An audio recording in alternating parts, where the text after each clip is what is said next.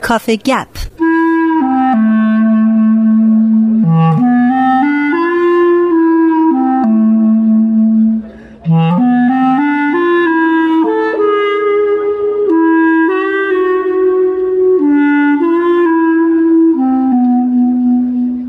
رامان شکیب عزیز خیلی خوشحالم بازم میبینمت. منم همینطور امیدوارم روز خوبی داشته باشی. همچنین تو رامان هفته پیش و هفته قبلش ما در رابطه با سبک شناسی شعر صحبت کردیم. بله. و تو در رابطه با اینکه اصولا چرا شعر رو به سبک های مختلف تقسیم بندی می‌کنن صحبت کردی بعد درباره سبک خراسانی صحبت کردیم. و قرار بر این شد که این هفته درباره سبک عراقی صحبت بکنیم. بله بله. مونتا به نظر می‌رسه که خیلی صفر و یک نیست. این جریان که مثلا سبک خراسانی امروز تموم بشه از فردا سبک عراقی شروع درسته بشه. درسته یه ذره در رابطه با این مسئله توضیح بده که چجوریه این شیفت شدنش از سبک خراسانی به عراقی چجوریه. خب بله همونطور که خودت گفتی هیته علوم انسانی و ادبیات فارسی بسیار بسیار ریشه در اجتماع و فرهنگ دارن. و هر گونه تغییری توی این هیته ها به تدریج و به آرامی صورت می‌گیره و نمیشه گفتش که به قول خودت امشب بخوابیم صبح پاشیم یهو تصمیم جدید در حیطه فرهنگ و ادبیات ادبیات بگیریم. بنابراین اگر بخواد تغییر سبکی روی بده باید ما مجبوریم که ریشه های اون رو در اجتماع اون روزگار پیگیری کنیم.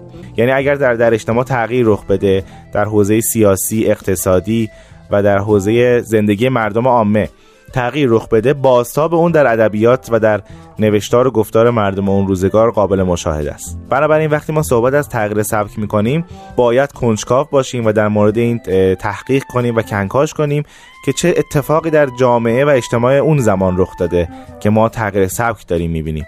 همطور که یادت هست در جلسات پیش صحبت از این شد که هر سبکی شاخصه های گفتاری شاخصه های زبانی و فکری و واژگانی خودش رو داره.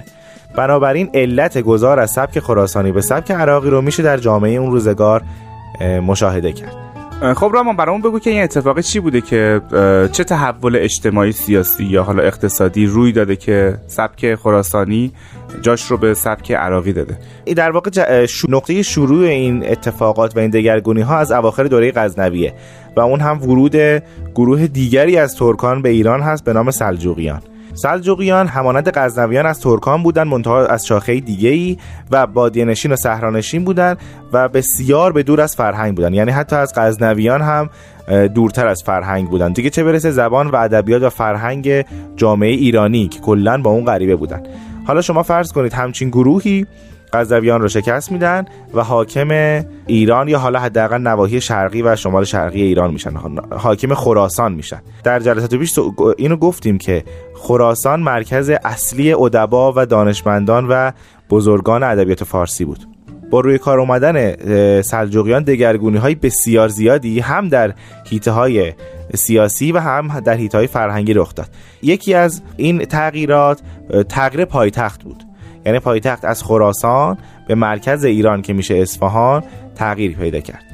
وقتی که شما پایتخت رو از خراسان که میشه نواحی شرقی ایران از تغییر می‌دید به اصفهان که میشه نواحی مرکزی ایران و در واقع عراق عجم این خب خیلی دگرگونی بزرگیه در حیطه زبان. مردم خراسان با زبان مردم ایران باستان بسیار آشناتر هستن. یعنی با زبان فارسی دری بسیار آشناتر هستن. ولی مردم مر... نواحی مرکز ایران با این زبان آشنا نیستن.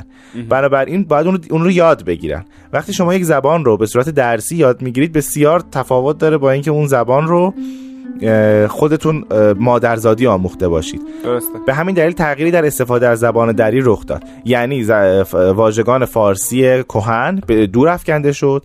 کمتر استفاده شد و واژگان عربی که مردم نواحی مرکزی ایران با اون آشنا بودن استفاده شد.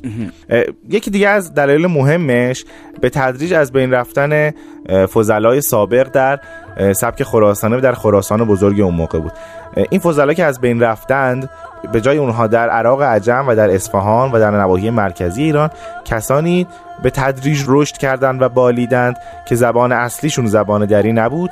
این که میگم زبان اصلی زبان دری نبود منظور بیشتر متوجه لحجه و گویش هست و متطابعا نحوه فکر و نگرش مردم اون هیته.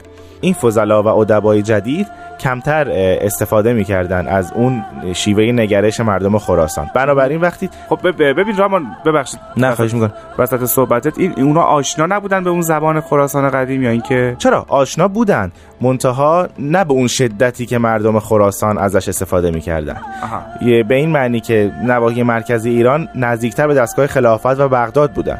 بنابراین شیوه فکری و زبانیشون بسیار نزدیکتر به, به بغداد و دستگاه خلافت و احتمالا متعصب هم بودن تقریبا تقریبا البته متعصبین در خراسان هم دیده می شدن و مخصوصا متعصبین اسلامی در اون دوران.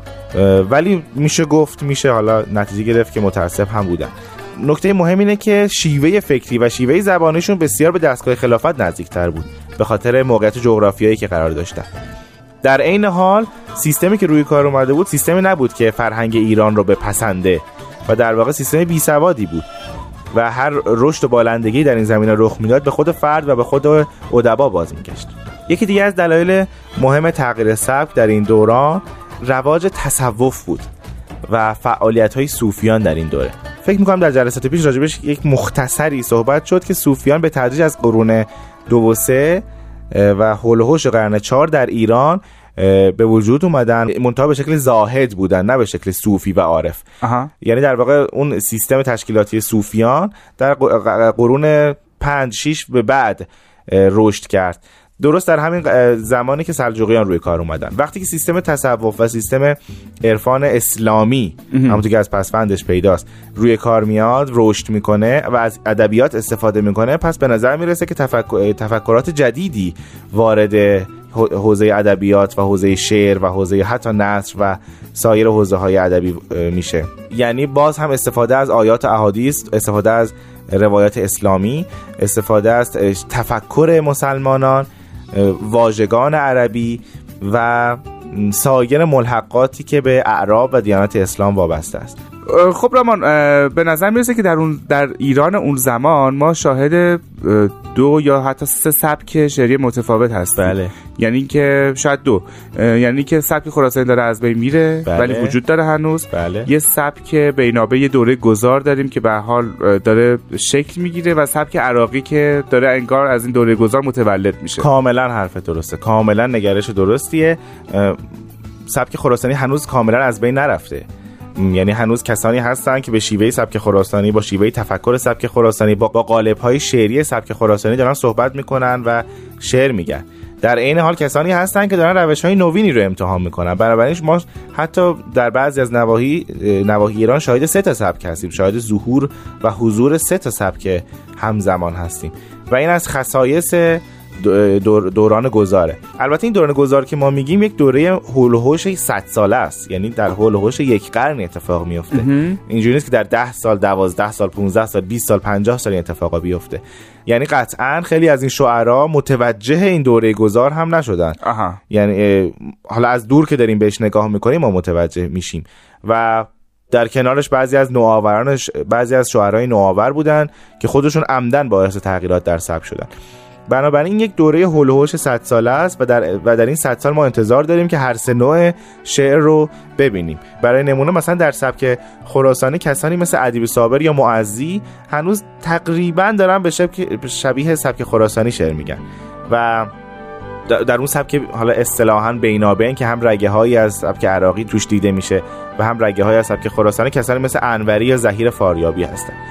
اینا قشنگ شیوه های مختلف شعری در اون دوران هست.